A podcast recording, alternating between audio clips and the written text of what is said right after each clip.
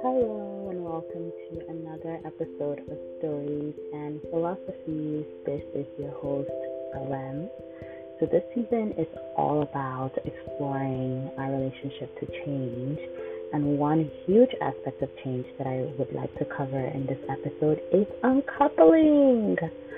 Um, so, I'm going to use uncoupling as the term, which obviously refers to, you know, the method of like not being in a space romantically with someone else. Um, that you've been in some sort of like bubble, couple bubble with. I'm also going to use this term not just for a romantic relationship, but also for platonic relationships and other relationships of value that kind of create a similar dynamic to coupling. And what happens when we have to decouple, uncouple, let those relationships go, and move on. Um, so that was a huge changing dynamic for me over the past year. Really, um, as I explored through my essay on the Republic, which I hope you all have had some time to take in, um, the relationship of uncoupling, the process of uncoupling with my ex, Jay, who you all have now read about or can now read about. Um, I had to learn a, a, lot of lessons around how to uncouple in that situation, particularly when it, I felt like it was so good and it was so sudden. Um, and also, in addition to that, about at the beginning of this year, I had an abrupt um, dynamic change in a friendship that required some layer of uncoupling um, to someone who I considered a best friend and just we needed a, an abrupt dynamic change in our friendship. And since then, I've also, you know, realized I was in love with someone who I didn't really know I was in love with until a different opportunity presented itself for them to move on. And those brought up feelings of needing to no longer situate the person as a hope, potential possibility person who I would always who would always find me and who would always find when the time was right. Right. So in all of these situations I had to sit with this idea of changing the way that I felt about someone that I felt really strong desire, longing, care, love for. And it's hard. Um, it's really difficult to go through the process of uncoupling. I fortunately have not had to decouple or uncouple for someone who I from someone who I've been in a long, long, long term relationship with, but I've also supported some friends through that and I just wanted to kind of create some space to talk about some stories and maybe share some philosophies that help with uncoupling. So I realized for me really early on this formula to kind of being intimate with people, right? There's the attraction, there's engagement, which deepens the connection, you know, makes you have feelings. So there's the attraction engagement cycle, which deepens the connection. And sometimes we don't really have a lot of control over the draw, the chemistry, the pull that we feel towards certain people. Like if they haven't significantly harmed us, then the draw, the feelings we have are still there.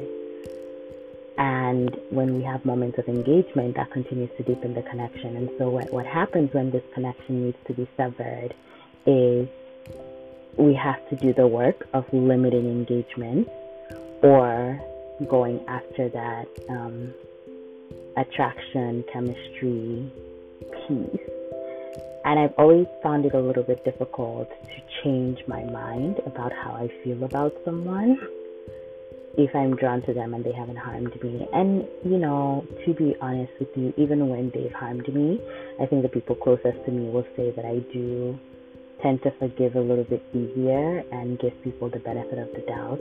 So even when I have been harmed, there's still something that says, oh, there's a piece of you that I loved and cared for this person, and I can still easily access that piece of care that I have for them. So for me, uncoupling, decoupling, creating distance has had to look like going after that engagement piece.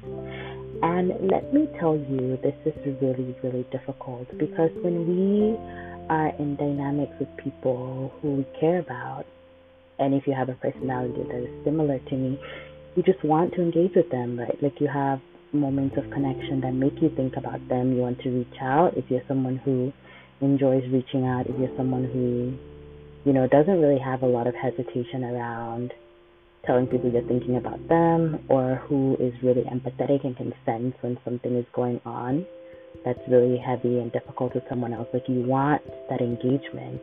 And if the in, more intimate you've been with them, the deeper your connection, like they're part of your routine. One of the hardest kind of uncoupling situations for me was the one of the situations I navigated earlier this year where the person who I considered my best friend was part of my routine, right? And so I had to create new routines because it was so easy for me to like pick up the phone and call them when I was going on my walk or making dinner. Like I ingratiated them into life things that I was doing, so much so that when I was doing those life things,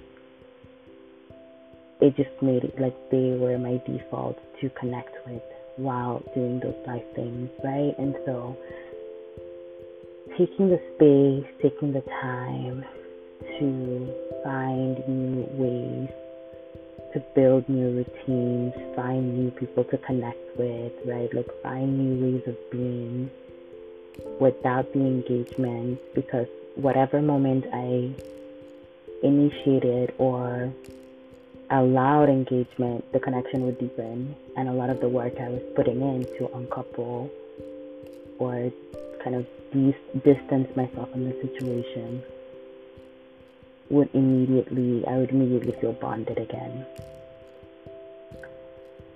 So I feel like if you're someone who, maybe like me, doesn't really, you know, isn't really able to access the component of distancing yourself from your desirability, attraction, chemistry to a person and has to go through the process of uncoupling by tackling that engagement piece. I am hoping that you can really be gentle with yourself as you go through that process because so we don't realize how so deeply ingrained people are within our own routines and the psychological rewards that we get from connecting with certain people and ultimately having to deprive yourself of those things can be can feel really maddening, can feel very restricting, and can lead to a very bad mental space. So, how do you hold space for yourself to say, hey, like, I really want to talk to this person right now? Matter of fact, like, I'm having some really bad withdrawals because I can't immediately go to this person who was my go to person about this thing. So, I'm going to, like, give myself another reward in this way by maybe giving myself something that I want that will give me a similar dopamine hit because connection does create like this psychological benefit for us, right? So, all of that to say, um, uncoupling is something you will have to do if you're someone who bonds deeply with people who enjoy forming intimate, deep, meaningful relationships. Having to uncouple will feel like a death of sorts. However, it is doable, and the, the more you're practiced at understanding your own process of uncoupling, of distancing yourself, of creating boundaries, shifting dynamics, the easier it gets for you to navigate those relationships and to navigate those big feelings. Um, I recently just had a situation where like I bonded with someone really quickly and I'm having to in the past few days and in the next upcoming weeks, we'll have to go through a process of decoupling um, with them. And I think like having practiced this so much over the past year, I'm now kind of skilled at having language for myself of like, okay, this is what is going on. This is how you know when you're having connection withdrawals from this person or from this energy. These are the ways that you can like recreate similar or call in similar energies into your life or just like give yourself other things that make you feel just as good as connecting with this person would, right? And because I know how to hold space for myself through that process, it feels a little lighter than some of the early processes I've experienced of uncoupling or even changing dynamics in a friendship relationship have felt for me.